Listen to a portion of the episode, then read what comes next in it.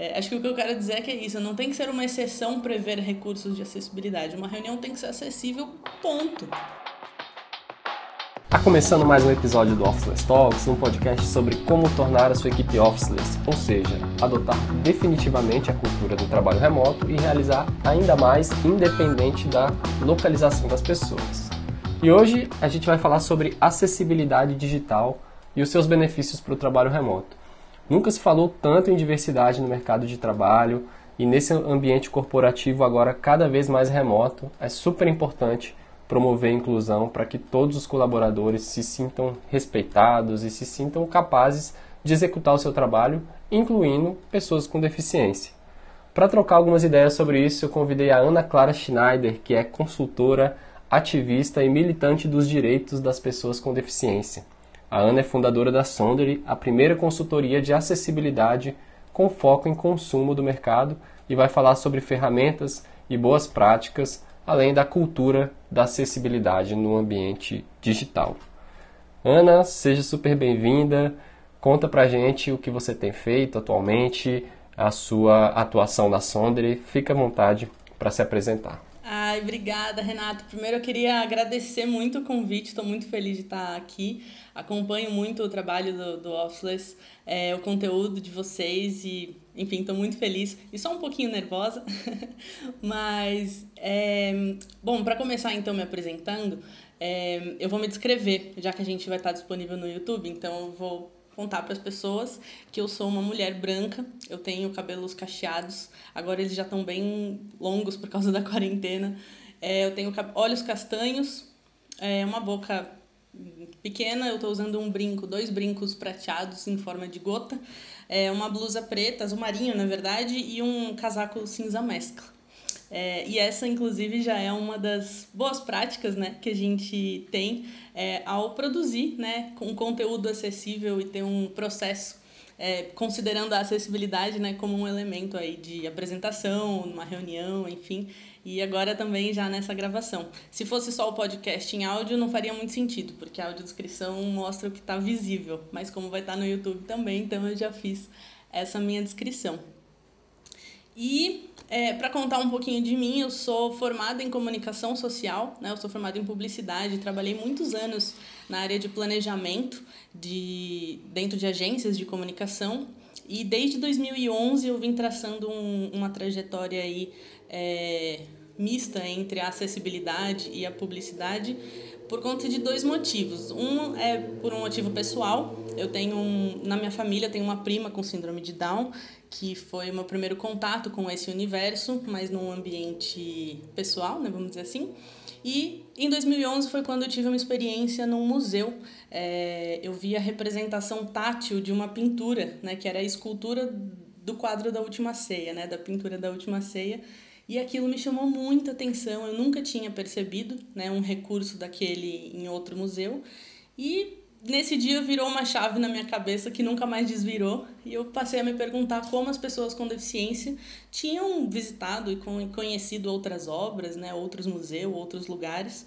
E aí fatalmente levei isso para outros questionamentos, outros segmentos, então não só cultura, mas no próprio mercado, né, no shopping, no supermercado, produtos, serviços, é, experiências, como que as pessoas com deficiência consomem tudo isso, quais barreiras podem existir, como pode ser é, e como a gente pode diminuir essas barreiras. Então, é, eu, a partir daí eu comecei a estudar é, recursos de acessibilidade, audiodescrição, Libras. Eu tenho uma pós-graduação em tecnologia assistiva e desde 2016 eu juntei né, esses dois mundos é, e criei a Sondery, que funciona como uma consultoria de acessibilidade com foco em consumo, como você disse. Então, o nosso papel hoje é fazer com que as pessoas com deficiência sejam reconhecidas como consumidoras, né? seja de produtos, de serviços e também de pensando no mercado de trabalho, né? Isso pode ser muito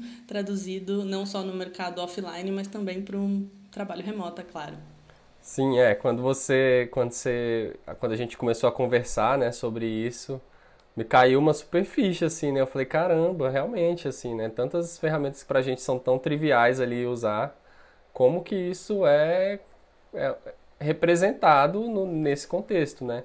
Então, é só para começar a contextualizar, quem não está muito envolvido nesse universo, né, de pessoas com deficiência, tem alguns termos, né, que a gente ouve por aí que podem ter alguns significados diferentes. Se você quiser começar explicando um pouco para gente sobre acessibilidade, acesso, é, inclusão, dá uma, uma geral assim nesses principais termos para para a gente entender melhor do que, que se trata. Claro, com certeza.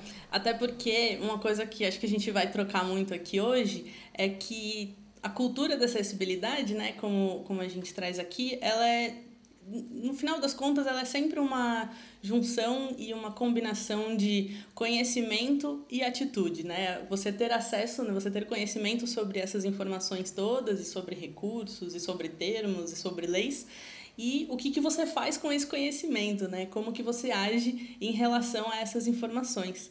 E aí, eu acho que em relação a termos, é, eu vou tentar fazer de uma forma bem, bem didática, mas não também muito longa, porque acho que a ideia não é ser tão, né, termos conceituais e tudo mais, mas é só pra gente sair da mesma página e não ter nenhuma confusão.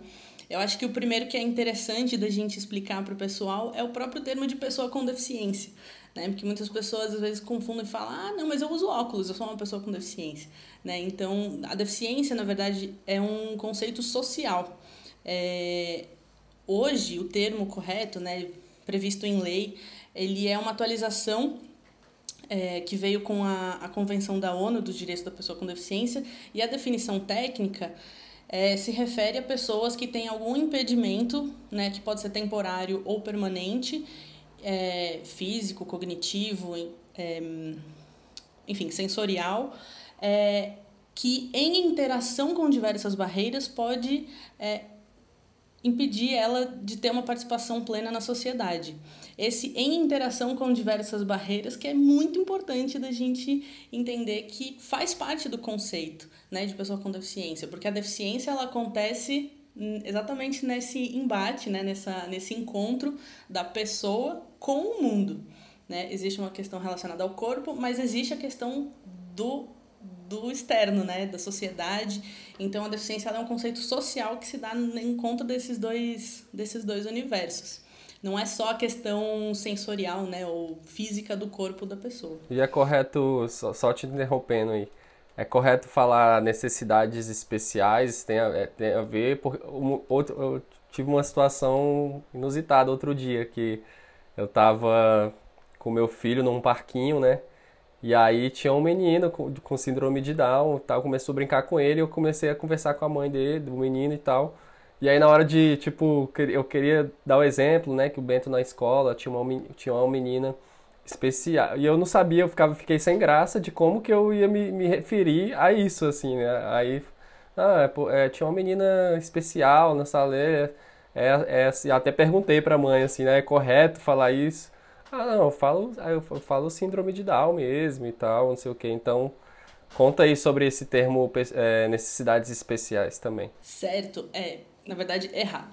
O termo é, o termo correto é pessoa com deficiência porque a pessoa né, vem antes da deficiência. A deficiência é uma das características que define essa pessoa. É, aí tem uma segunda etapa de questão de identidade, né, como ela se identifica dependendo da deficiência. Por exemplo, tem pessoas que se identificam como é, pessoas com deficiência auditiva, tem pessoas que se identificam como surdas, porque faz parte da cultura surda. Mas o termo necessidades especiais não é correto de utilizar, o termo portador também não, né? portador de necessidades especiais que quando você porta, você porta algo que você pode deixar de portar. Né? Você, pode, você porta a sua carteira, você porta o seu celular. Você pode deixar os dois em cima da mesa e sair. Mas você não pode tirar uma deficiência, né? tirar a surdez, deixar em cima da mesa e agora você vai ser ouvinte. Então, é, o termo portador não é correto. Necessidades especiais também não, porque tem toda uma carga é, de juízo de valor né? também. E. Hum, é isso. Então, por via das dúvidas, sempre utilize pessoa com deficiência, né? É a base. É, você coloca a pessoa antes da deficiência. E, claro, não tenha medo também, se for possível, dentro do contexto, é claro, de você perguntar para ela como você fez. Muito bom. De perguntar como ela é, prefere, né? Como ela utiliza o termo. Mas o correto é pessoa com deficiência. Um outro termo também que é muito importante da gente ter claro é a diversidade, né? Você mesmo começou também no, no nosso papo. É que a diversidade ela é um, um, se refere a um conceito mais amplo, né? De, de multiplicidade, de diferença, de variedade. E aí, no caso, a deficiência pode ser um traço, né? Pode ser um recorte da diversidade. É, mas a diversidade em, abarca né, muitas outras questões é, quando a gente está falando de multiplicidade. E aí, uma outra coisa que é importante também é a diferença entre acesso e acessibilidade. Porque acesso é, também é um termo bem profundo, né? Quando a gente se refere a acesso à saúde, acesso à cultura, mas o, o termo, né, a palavra acesso, de uma forma geral, inicial, para nosso papo aqui, é você é, alcançar algo, né? Você se aproximar ou alcançar um espaço, uma pessoa, ou alguém. E a acessibilidade é a condição que garante o acesso de forma autônoma, de forma independente e de forma segura. E uma coisa que é muito importante é também entender que todos acessibilidade, acesso e diversidade não são termos restritos, né, ou, ou limitados a pessoas com deficiência, e sim a diversidade humana, né, inclui também pessoas com deficiência. Inclusive acessibilidade, muitos recursos de acessibilidade ou recursos utilizados por nós hoje em dia foram criados inicialmente por uma questão de acessibilidade, é, mas podem ser usufruídos por todo mundo. A rampa é um exemplo muito, muito comum, né, muito óbvio, muito prático. É, todo mundo pode utilizar a rampa, né? Não somente uma pessoa na cadeira de rodas, mas uma pessoa com um carrinho de bebê, ou uma pessoa com muitas sacolas, ou alguém que só prefere usar a rampa ao invés de escadas. Então, é, acessibilidade também é um termo bem amplo que se aplica a todo mundo. Então acho que é bom a gente ter tido essas palavrinhas assim para não ter nenhuma confusão. Mas é claro, e também você ao longo da nossa conversa, viu, pode perguntar qualquer palavra. Tem uma outra sobre isso, né? Que é o, é o ser. Você falou sobre acessibilidade, que é o ser acessível e o ser inclusivo. É diferente ser acessível e ser inclusivo? Sim, sim, também é diferente. Porque aí a inclusão, é, aí ela se refere à questão de você é, a, a, a abarcar né, e incluir e contemplar a participação de todas as pessoas. É, é diferente também de, do, do termo integração. Aí vou falar muito rápido, mas assim, na história da, de pessoas com deficiência, a, a evolução foi da da exclusão, né? Pessoas não eram absolutamente nem reconhecidas como pessoas né, da sociedade, passou para segregação, em que elas eram aceitas, mas mantidas separadas em algum outro lugar, né, separadas da sociedade como um todo. Aí vem a integração, em que elas já se aproximam do todo, é, mas ainda estão é, em, em silos, né, ou em guetos, ou em grupos apartados do todo, e aí de fato a inclusão que está todo mundo junto. É, então, quando a gente fala de inclusão, a gente está falando de envolver pessoas com deficiência, respeitar a opinião delas, envolvê-las no processo de desenvolvimento de é, alguma coisa. Então, uma, um produto ele pode ser inclusivo, né? ter envolvido pessoas com deficiência em todo o processo, mas pode ser que ele esteja em uma plataforma ou em algum lugar que não é acessível. E o contrário também pode ser pode acontecer, né? Ter um, um, uma, um espaço, um uma estrutura acessível e colocar um produto, um conteúdo que não é inclusivo, não traz uma representatividade é, bacana, que não envolveu pessoas com deficiência. Então, são dois termos diferentes também. Legal. Bom, vamos começar levando isso então para para o ambiente de trabalho mesmo, né? para a prática ali do, do dia a dia no, no ambiente de trabalho remoto. O que, que é por que, que, por que, que a gente deveria se preocupar e, na verdade, assim, talvez como que se manifesta em exemplos práticos, assim, sei lá, numa reunião, num documento de, num e-mail, numa apresentação, como é que você poderia materializar um pouco melhor para a gente a acessibilidade dentro de um contexto de uma pessoa que precisa trabalhar à distância a partir de um computador ou a partir de um celular? Legal, é, isso é muito, muito bacana da gente pensar, porque hum, não sei se você sabia, mas a, acho que hoje talvez uma das ferramentas mais comuns, né? talvez a base principal de um trabalho remoto seria o que? A internet e o e-mail? Quantas vezes você utiliza a internet e o e-mail por dia na sua vida? tudo isso é, tem uma base, nasceu para a acessibilidade. É, o próprio Tim Berners-Lee, né, que é um dos pais da internet, um dos criadores da internet, é, sempre disse e reforça que ela, a, a internet foi criada para que todos pudessem utilizar, independente da deficiência. Inclusive, ele tem exatamente esse foco. Ela nasceu para ser acessível. E existem muitas práticas e documentações é, que, que orientam isso. E o próprio e-mail, eu ainda utilizo bastante, é, que foi criado pelo, pelo Vincent Cerf, ele foi. Ele, o que veio, o que foi a base, né, vamos dizer assim, a raiz da troca de mensagens eletronicamente por texto é porque tanto ele tem uma perda auditiva profunda e ele é casado com uma mulher que também tem é, uma perda auditiva e ele se comunicava com ela por texto mandando por correio, só que às vezes ele queria que a mensagem chegasse mais rápida, então por isso que ele criou o que veio a ser o correio eletrônico.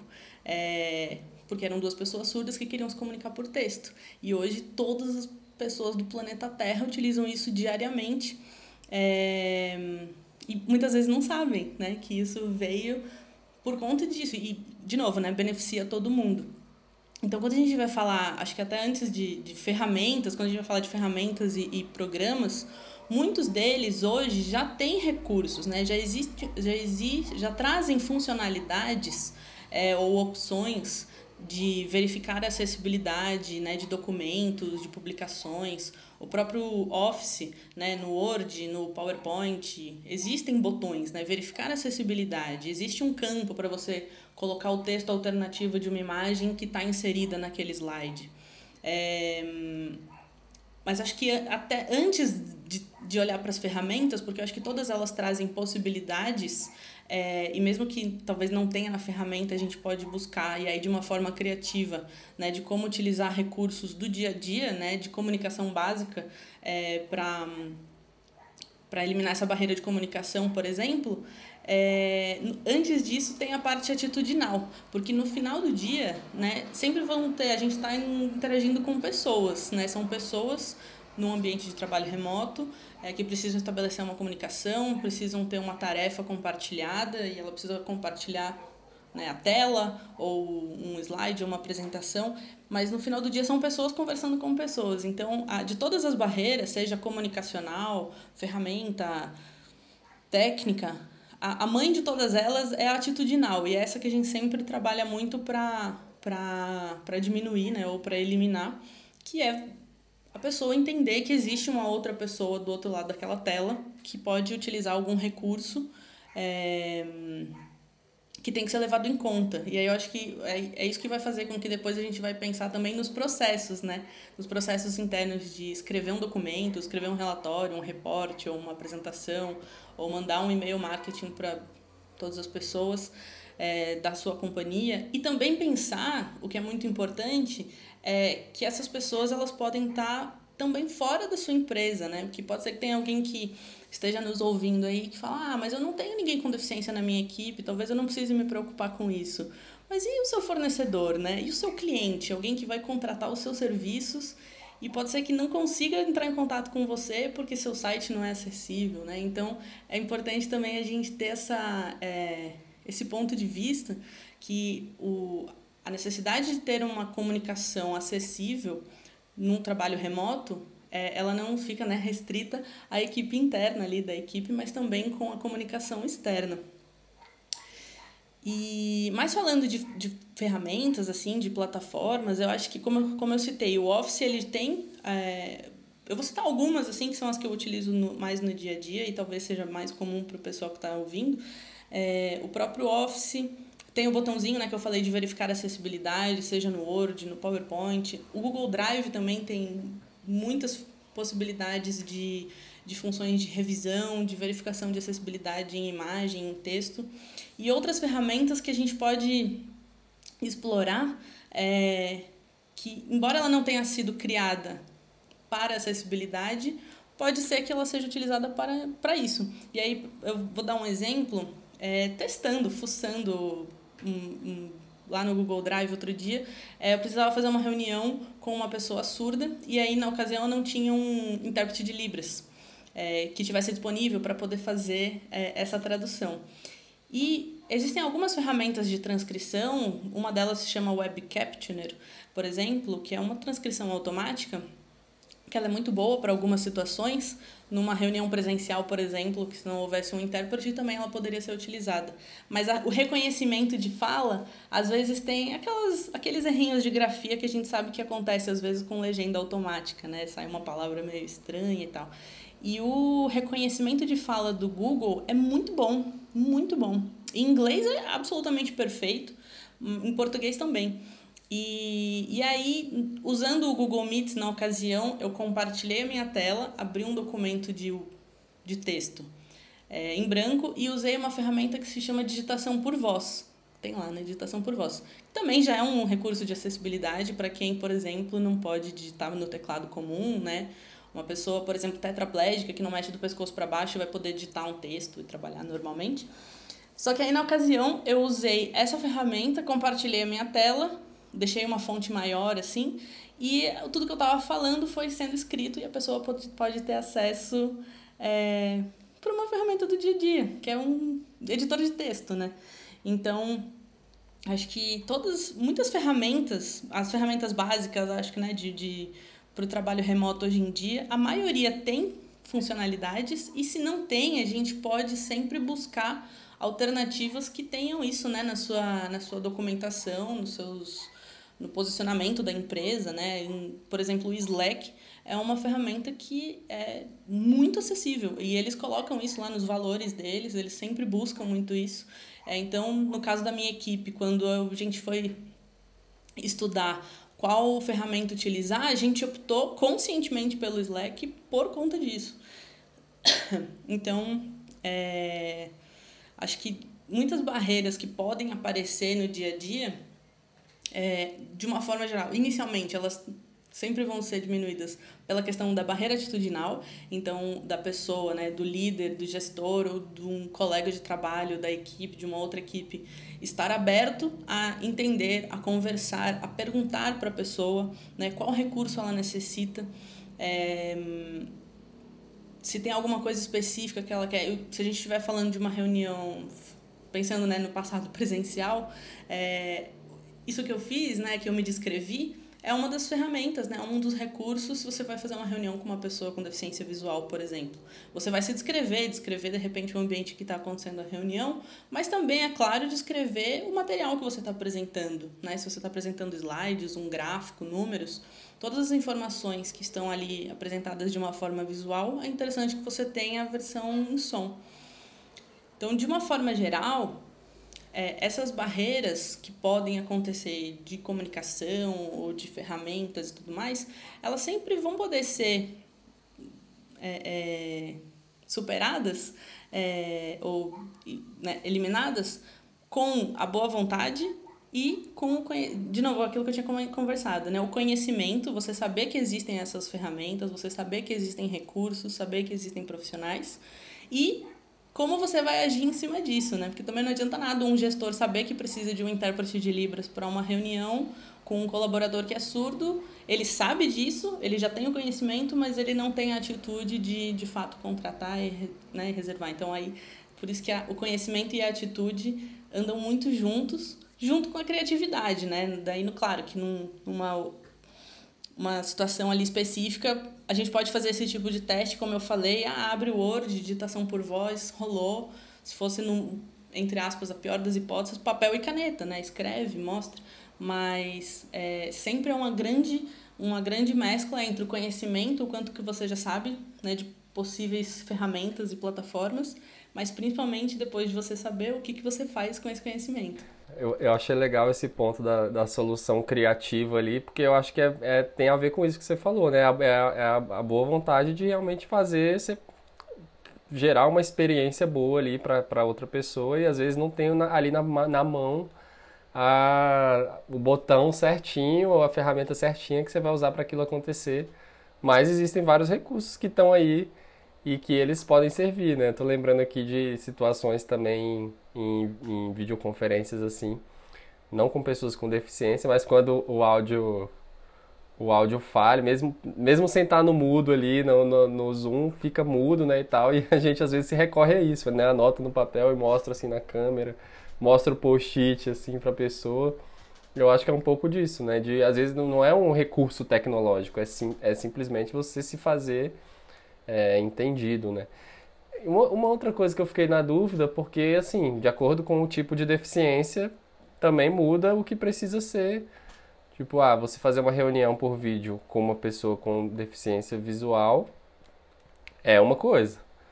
E agora, se a pessoa tem a deficiência dela é auditiva, já é outra coisa. Como, como se você tem um, um ambiente de trabalho onde existem pessoas, talvez reflita até o seu, é, onde pessoas com diferentes tipos de deficiências interagindo na mesma coisa, assim, como lidar com essas particularidades. Assim. Então, acho que, como eu falei, a, a tecnologia ela vem exatamente para ajudar nesses momentos, mas a, no final das contas não muda muito a questão de como lidar, porque a lidar vai ser uma reunião com pessoas diferentes, né? Pessoas de uma equipe diversa. O que eu gosto muito é de olhar pro, pro, pro benefício disso de é, ter uma equipe diferente, né? Tá mais comprovado assim de pesquisas, né? Quanto mais diversa uma equipe, mais criativa ela pode ser, né? Mais produtiva ela pode ser, trazer insights diferentes e provocar esse tipo de, de movimento, de buscar, né? Na própria equipe e mesmo na empresa como um todo, que tipo de soluções que a gente pode buscar. É, mas é muito legal, no final das contas eu acho muito importante, porque isso se reflete, né? A, a gente criar processos internos, né? Processos de agendar uma reunião, promover uma reunião com pessoas com deficiências diferentes.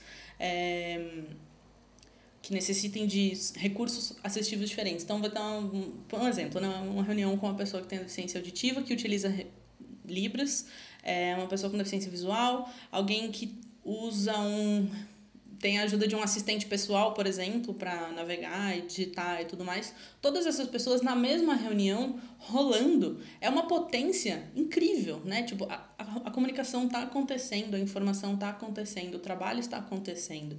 É, é possível de acontecer. E o resultado disso é muito bacana, né? Para a empresa como um todo, para as pessoas. E, e no final das contas, isso reflete também nas outras. A gente está dando os exemplos mais aqui de reunião, mas isso também vai se refletir em outros processos né, internos de uma companhia. Então, é, e aí isso vai, vai fortalecer muito ou enfraquecer, caso você não tenha essa, é, essa prática, o que a gente chama da cultura, né? Essa cultura da acessibilidade, né? O, o aculturamento é você abraçar esses processos é, de uma forma tão natural que não seja uma exceção.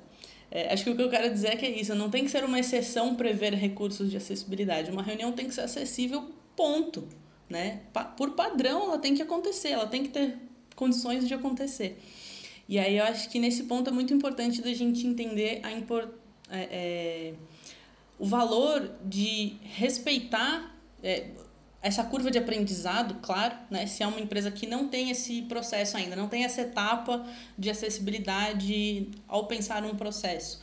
É, tudo bem, você ainda não tinha o conhecimento que isso era necessário. Agora que você sabe, você tem que agir com relação a isso. Então você começa a montar o seu processo de forma que contemple, mas respeite esse momento de acessibilidade, porque muitas vezes, como ela chega no final, né, no final da linha, depois do do produto já desenvolvido, depois do site programado, depois que a pessoa entra, é, ela sempre acaba entrando meio que num, num espacinho ali onde ela cabe. Ela tem que ser uma etapa, né? Ela tem que ser, na verdade, parte do processo como um todo. Né? Dentro de uma empresa, o ideal é que não seja o chapéu de alguém, né? Tipo, ah, a pessoa de acessibilidade, mas ela tem que ser um elemento durante todo o processo. E é isso que acho que é muito forte no aculturamento, né? De você fazer com que esse processo seja natural para todo mundo. E em todas as possíveis é, execuções e atuações da empresa, né? Um exemplo meio prático, só para ficar também, para aterrissar, meu, produção de conteúdo de redes sociais, né? Vamos fazer posts para o Facebook, para o Instagram e tal. Então, você já tem, pode ser que a empresa já tenha ali um processo de, ah, eu tenho um tanto tempo e uma pessoa dedicada para fazer o texto, tanto tempo uma pessoa dedicada para fazer o layout, outra para postar e tal.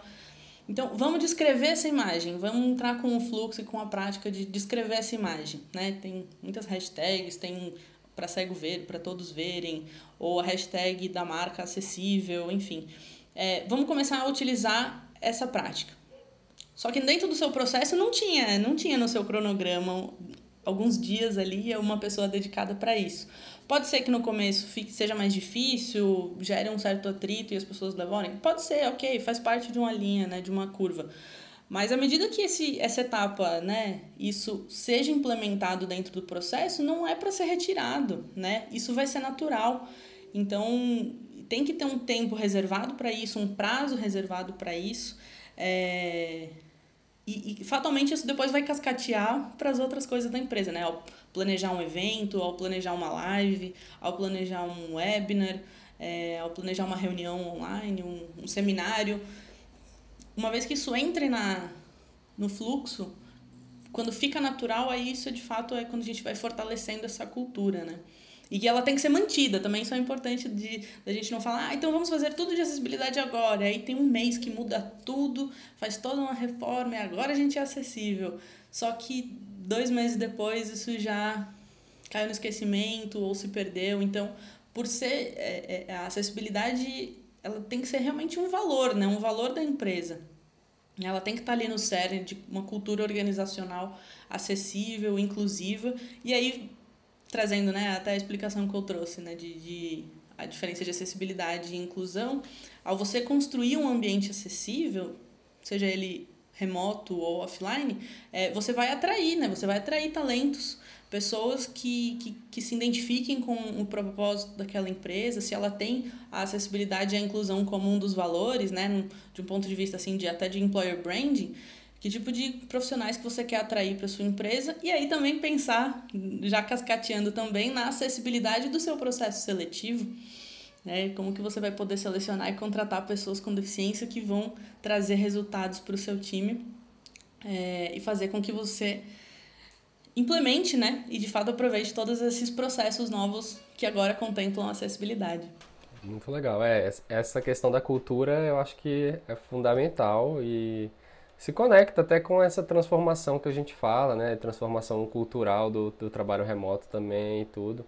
Não adianta você mandar as pessoas para casa, instalar um monte de ferramenta e pronto, tá, tá rolando aqui o trabalho remoto. Mas não é por aí, né? Então tem, tem todo uma, é, um cuidado, né? uma forma de se comportar que vai refletir nessa cultura para que ela realmente seja é, entregue uma experiência legal para as pessoas estarem ali, se elas se sintam pertencentes a isso, né? E não simplesmente uma pessoa que está ali à distância entregando tarefa e recebendo por isso. Você acha que é, o trabalho remoto ele pode ser uma, uma forma de inclusão de pessoas com deficiência no mercado de trabalho? Tipo assim, é, é mais, é mais, não sei se é acessível a palavra, mas talvez, sei lá, pensando que uma pessoa não precisa não precise passar pelo deslocamento do dia a dia para chegar no ambiente de trabalho, ela poder já fazer isso da própria casa. Tem um pouco disso, você acha, assim, de que esse modelo de trabalho pode também abrir mais as portas para que é, essas pessoas estejam presentes na, nas empresas ou nada? Não, eu acredito que sim, ele pode ser é, tornar o trabalho remoto, né, considerar a acessibilidade do trabalho remoto, pode sim ser um grande impulsionador de de mais acesso, né, de, de trazer mais profissionais para o mercado de trabalho, de envolvê-los é, e até possibilitar, de fato, é, pessoas que talvez tivessem uma dificuldade maior de, como você falou, de deslocamento, é, trabalhar tranquilamente para uma empresa de qualquer porte que ela tenha. E eu tenho, inclusive, né, pessoas que já trabalharam comigo e amigos próximos, pessoais, é, que são pessoas que têm como eu citei, por exemplo, tetraplegia, uma pessoa que não, não move do pescoço para baixo, tem doutorado, trabalha para dar consultoria para várias empresas, só que ela tem uma situação de estar na cama. Então, se ela fosse se deslocar, ela consegue se deslocar com carro e tal, mas tem de fato um esforço, um custo maior, né? Ter um carro acessível, um táxi, ter pessoas que a acompanham. É, então, se ela puder fazer de uma forma remota, sim, isso é muito bom. Isso promove, de fato, é, uma inclusão maior, porque ela pode estar em mais lugares em que ela pode ser que não estivesse, né, se fosse fisicamente. Mas é muito importante a gente também é, olhar para esse benefício, né, de você poder trazer mais pessoas que talvez você não tivesse antes, mas não usar o trabalho remoto como uma, um argumento ou como uma desculpa de não querer contratar alguém com deficiência para o seu escritório presencial, é, ou como infelizmente empresas ainda fazem isso de contratar uma pessoa com deficiência só para cumprir a lei de cotas, mas tem essa questão de tipo, ah, eu vou contratar, mas você nem precisa vir, pode ficar na sua casa, ou então dar um cargo aquém do que ela, a gente sabe que a pessoa pode, é, simplesmente para cumprir ali uma cota, e aí só tem aquela vaga disponível da cota, não existe questão de plano de carreira. Então, assim, a questão é, da contratação de pessoas com deficiência simplesmente para cumprir a lei de cotas tem uma série de, de de complicadores, né? É, e eu só quero deixar bem claro que assim, o trabalho remoto ele é um, um benefício, né? Ele pode beneficiar muitas pessoas para acessarem o mercado de trabalho, mas ele não deve ser visto como uma alternativa, né? Tipo, ah, então eu vou contratar, mas vou fazer com que a pessoa só fique trabalhando remotamente. Ah, e aí eu não vou precisar reformar meu escritório, não vou precisar me contratar. Não é isso, não é isso. É, é bem diferente, né? Como eu estou explicando aqui, é, todos os processos têm que ser pensados de uma forma acessível de uma forma inclusiva. Inclusive o processo seletivo, o, o, a retenção de talentos, ter um plano de carreira, é, isso é extremamente importante. Então eu concordo sim que o trabalho remoto ele pode ser muito benéfico para pessoas com deficiência, às vezes você, deficiências mais severas, ou até como a gente né, sempre vê no, no perfil de vocês, a questão em, é, logística, né? De pessoas de estados diferentes ou cidades diferentes trabalhando de, de onde elas de onde quer que elas estejam. Então isso é muito bom para todo mundo, inclusive para pessoas com deficiência, claro. Boa. É, vai me vai me sempre que eu falar uma, alguma coisa que não fizer sentido, você me corrige aí, porque a gente está aqui também para ir aprendendo e falando em aprender, recentemente eu aprendi um termo que se chama capacitismo, né? Então talvez tenha um pouco disso nisso que você falou, né? De às vezes você é, ah, eu quero, mas eu quero longe de mim aqui, né? Beleza, eu quero, mas é tem que ser lá no cada um no seu lugar. Como é que é essa, essa questão do capacitismo, Lana? Boa. Capacitismo também é um termo muito importante, né? Uma palavra muito importante da gente é, divulgar e explicar, porque ele se refere ao preconceito né, sofrido pelas pessoas com deficiência pelo fato delas terem uma deficiência. Né? Fazendo só um paralelo assim, didático, é seria um equivalente ao racismo quando a gente está falando da questão de raça, né? É, então, no, e no, assim, o racismo, desculpa, o capacitismo, assim como o racismo, também é muito estrutural, é muito estrutural. É um preconceito muito, às vezes muito óbvio, mas às vezes muito sutil, é, que acontece nas atitudes né, do dia a dia. Então, um exemplo né, prático, assim, também já aconteceu comigo inúmeras vezes. Se eu tô com uma pessoa com deficiência é, visual num restaurante e o garçom pergunta para mim o que, que ele vai querer. Eu falo, ué, pergunta para ele, né? Não pergunta para mim. Então, é, você. O, o, o capacitismo é quando a gente acha que a pessoa com deficiência pode menos, é, que ela é né, menos capaz, ou que ela é pior. Tipo, ai, nossa, que pessoa bonita, pena que ela é surda. Nossa, ter o, o coitadinho, né? E o, o super-herói também é um outro, um outro estereótipo, né? Tão, tão capacitista quanto. Mas o termo capacitismo se refere a esse preconceito. E ele também é muito estrutural, né? Ele se dá em atitudes do dia a dia. E aí, é, eu fiquei pensando aqui em alguns exemplos que podem acontecer no trabalho remoto, de uma forma geral, pode acontecer no ambiente de trabalho, né?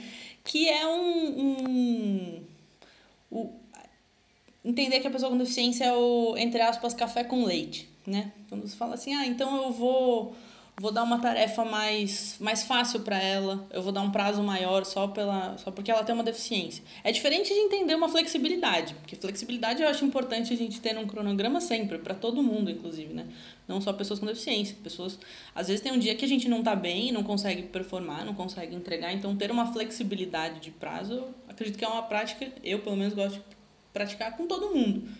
É, mas você ter, essa, ter esse viés, né? Esse viés inconsciente de café com leite, de tipo, ah, não, eu vou cobrar menos, eu vou dar uma coisa mais fácil, eu vou manter ela num cargo aquém do que ela pode. É muito comum, infelizmente, inclusive em grandes empresas, é, pessoas com deficiência ficarem 10 anos no mesmo cargo, 12 anos no mesmo cargo. E sem, assim, sem ninguém questionar.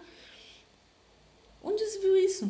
Qualquer pessoa sem deficiência que fique 11 anos, 12 anos no mesmo cargo, certamente alguém vai falar, nossa, mas nossa, o que aconteceu, né? É estranho. Então, assim, a, o, como eu citei, a falta de ter, a, o não ter um plano de carreira, é, ou você ter esse, esse, todos esses vieses né, inconscientes do ah, ele não pode, ele é menos, ele pode menos, vamos fazer mais assim, é muito capacitista num ambiente né, de trabalho. É, e o, como eu citei também, o super-herói também é muito chato, né? O, você super elogiar e super fazer, uau, ele conseguiu mandar um e-mail, ele conseguiu participar da reunião online, assim. Não, tá todo mundo né, se está todo mundo fazendo o que estaria fazendo no dia a dia, não tem necessidade de ter uma supervalorização daquilo. Isso também é um, uma atitude muito capacitista. E aí acho que isso pode acontecer de várias formas, né, no ambiente no ambiente remoto, como esses exemplos que eu dei, e de repente o chegar até os extremos, né, de, de tanto da parte séria, de repente de você não convidar uma pessoa para uma reunião conscientemente porque você, ah, não vou ter aqui o recurso, então, ah, não vou chamar ela. Tipo, imagina, isso é uma, né, uma falta muito grave. E também pensando na parte social, né? É, da exclusão da parte social. Então, vamos dizer que tá todo mundo ali online, trocando tudo, mas aí tem um grupo no WhatsApp lá da zoeira, que as pessoas vão só né, fazer tipo um happy hour e aí lá só troca meme e aí não descreve o meme, ou coloca coisa, ou coloca um monte de áudio para uma pessoa surda, sabe? A pessoa fica fora, inclusive também da parte social, né? Parte, é, enfim, de amizade, tudo mais, de trocas não só relacionadas ao trabalho, mas relacionadas ao grupo de trabalho. Então, é muito importante a gente estar atento a essas formas né, que o capacitismo pode aparecer também no ambiente remoto. Muito bom. É, a verdade é que isso está presente na, na, na, sociedade, né? A gente está falando aqui no contexto de trabalho, né? E mais específico ainda de trabalho à distância.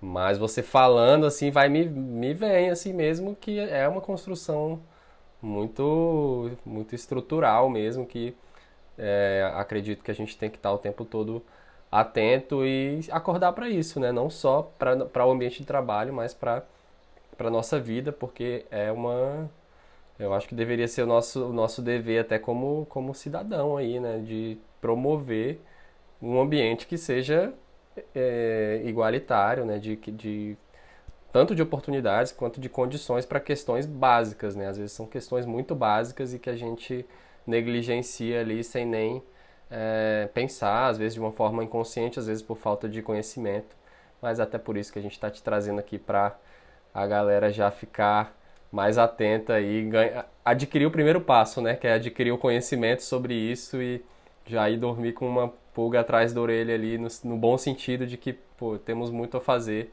e vale a pena. E aí eu falei sobre essa, essa questão, né, da gente negligenciar. O que, que você acha que, para um gestor de equipe tudo, o que, que não deveria, talvez seja básico, assim, que não deveria ser negligenciado em questão de sei lá, processos ou, uma, ou, ou a, a, relação mesmo do dia a dia, assim. Não sei se você quer compartilhar um pouco até, às vezes, de como vocês, vocês na empresa, né, você trabalha com pessoas com deficiência, que tipo de, sei lá, algum exemplo de algo que é muito banal, assim, que para muito básico e que deveria ser considerado. Assim. Ah, eu acho que é um pouco do, do que a gente estava falando, você falou, né, a questão do conhecimento e da atitude. É, no fim das contas, é, é ter essa, essa abertura e essa empatia de reconhecer a diversidade, né? Reconhecer que você também tem que ter uma tranquilidade de saber que você nunca vai ser 100% acessível, né? A gente tá falando, quando a gente está falando de diversidade humana, existem, claro, muitas ferramentas, muitas diretrizes, muitos guidelines é, que a gente pode fazer com que seja mais, o mais acessível possível hoje, né? Agora, pode ser que depois de amanhã surja uma nova tecnologia ou surja uma nova solução assistiva para uma deficiência diferente e aí a gente vai ver como que isso vai acontecer, né, no no contexto atual.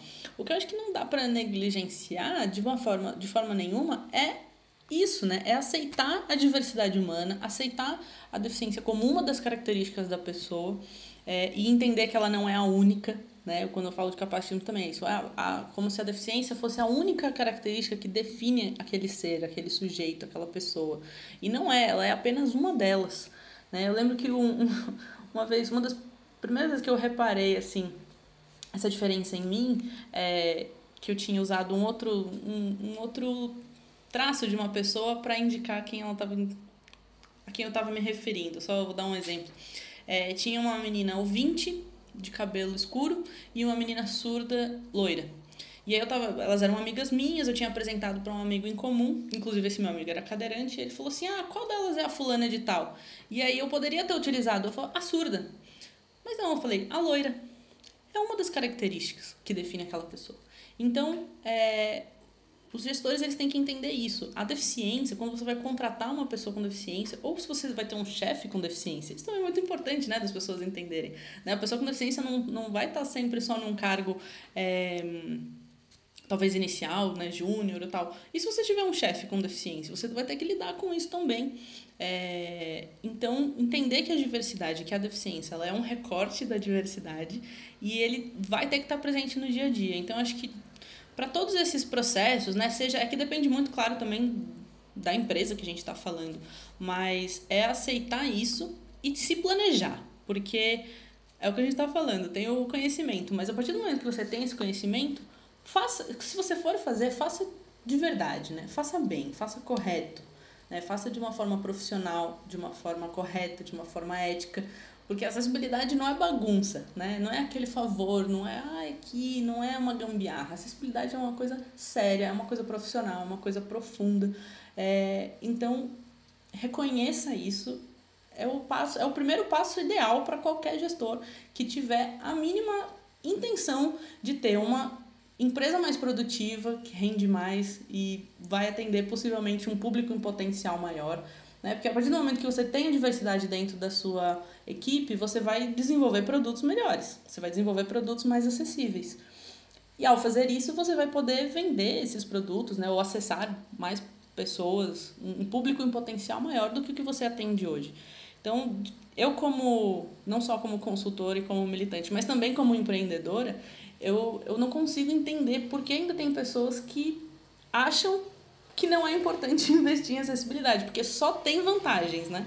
Você vai ter uma equipe melhor, uma empresa melhor, desenvolver um produto melhor, atingir mais pessoas, promover uma sociedade né, mais, mais, menos desigual.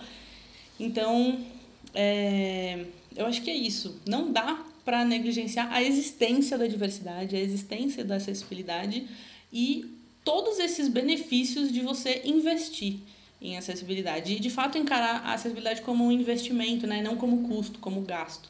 Porque também acontece muito isso, como talvez por falta de conhecimento, e todos esses elementos que a gente falou. Ah, então a empresa ainda não é acessível, a gente acontece às vezes o que a gente chama de acessibilidade retroativa, né? Então a partir do momento, ah, chegou uma pessoa, um candidato, ou vai ter uma pessoa com deficiência, aí a partir daqui que a gente vai tentar consertar tudo para trás.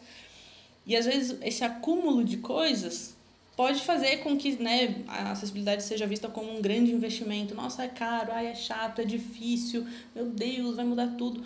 Mas se você partir do pressuposto que isso é um valor da sua empresa, você vai manter esse valor dentro da sua cultura organizacional, você vai dedicar investimento, treinamento, é, horas, né, prazo para isso, é, isso faz parte do seu dia a dia de uma forma natural, é, vai ficar muito mais fluido vai ficar muito melhor para todos os envolvidos, inclusive as pessoas que vão trabalhar com você na sua empresa ou que vão consumir o seu produto. Então, e aí, por isso que no final das contas a gente chega de novo na cultura, né? De que isso faça parte da cultura.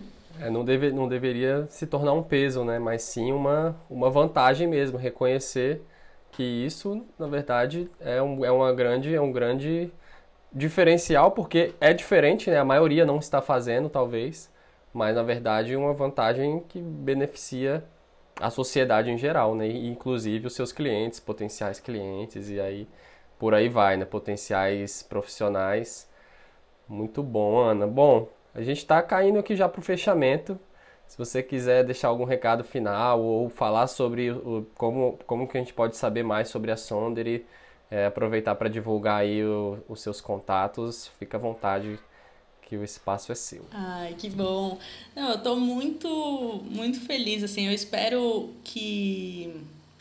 Eu espero ter podido, né, trazer um pouco dessas informações todas é, para o pessoal que está assistindo para o pessoal que vai estar tá ouvindo, né, conhecer um pouquinho dessas práticas, de todas essas possibilidades e desse mundo, né, no, novo não, desse mundo incrível que é ter um ambiente, né, ter um ambiente de trabalho remoto e consequentemente um trabalho, um ambiente na sua vida, né, pessoal, social, mais diverso, né, trazer pessoas com deficiência, estar, ter contato é, com perfis diferentes do que talvez pode ser que você esteja acostumado no dia a dia é sempre bom, como eu falei, né? É muito bom a gente ter contato com essas outras bolhas.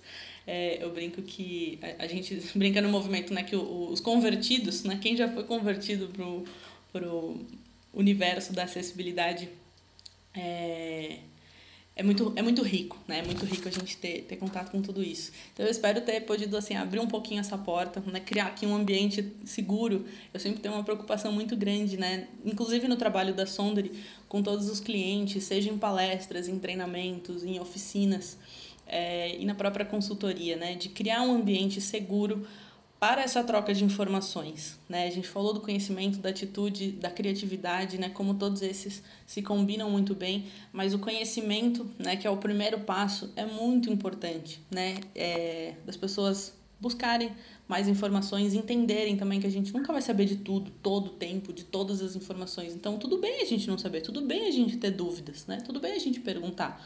O que a gente não pode é saber e aí continuar agindo de uma forma que não seja coerente com aquilo. Então, eu fico muito feliz de poder estar nesse espaço. É, de fato, nos canais da Sonder, a gente tem muito conteúdo além desses, né? explicando inclusive com mais detalhes esses termos que eu falei, capacitismo. A gente tem um vídeo bacana que explica a diferença entre independência, autonomia. É, inclusive, né, uma das coisas que eu tinha anotado, assim, que, que até para esse fechamento, é que hum, um dos três é, é motivadores, tem um, um cara chamado Daniel Pink, conhecido como Dan Pink, que ele fala né, de, de três motivadores né, dentro do ambiente de trabalho, que é o propósito, o domínio e a autonomia. Já falamos sobre isso em algum episódio aí para trás. Já coloca o link.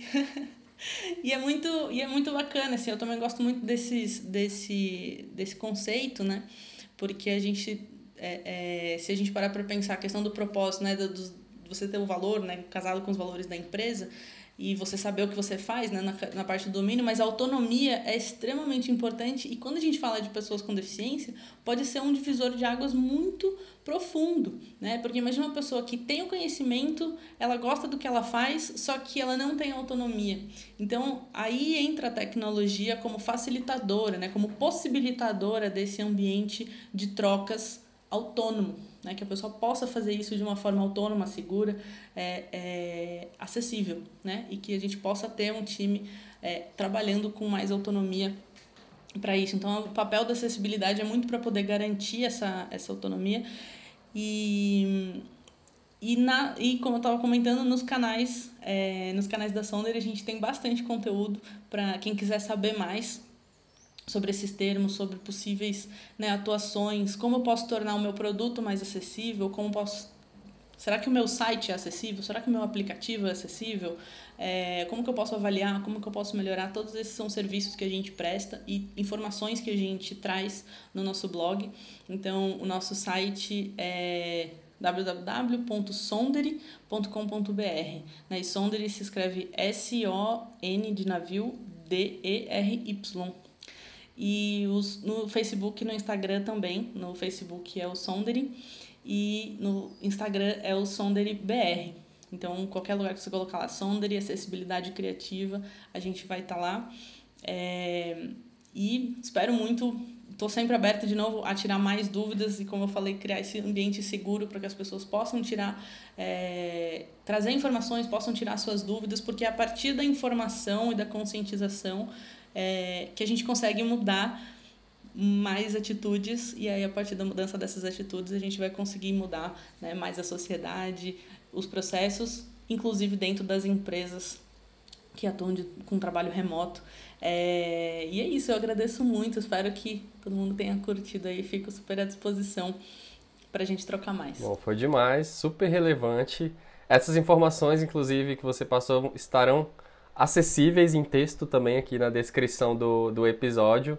E para a gente, como Officeless, é uma honra mesmo trazer, falar sobre isso. A nossa pauta é, é o futuro do trabalho, de alguma forma, e a gente não tem como falar sobre o futuro do trabalho sem abordar questões relacionadas à diversidade e acessibilidade dentro desse, desse guarda-chuva aí da diversidade. Então, ter uma pessoa como você aqui por perto, com propriedade para falar, é, para a gente é um privilégio você estar tá aqui e compartilhando tudo isso. Acho que foi praticamente uma hora de uma, uma grande aula sobre o assunto e acredito que vai dar o que falar.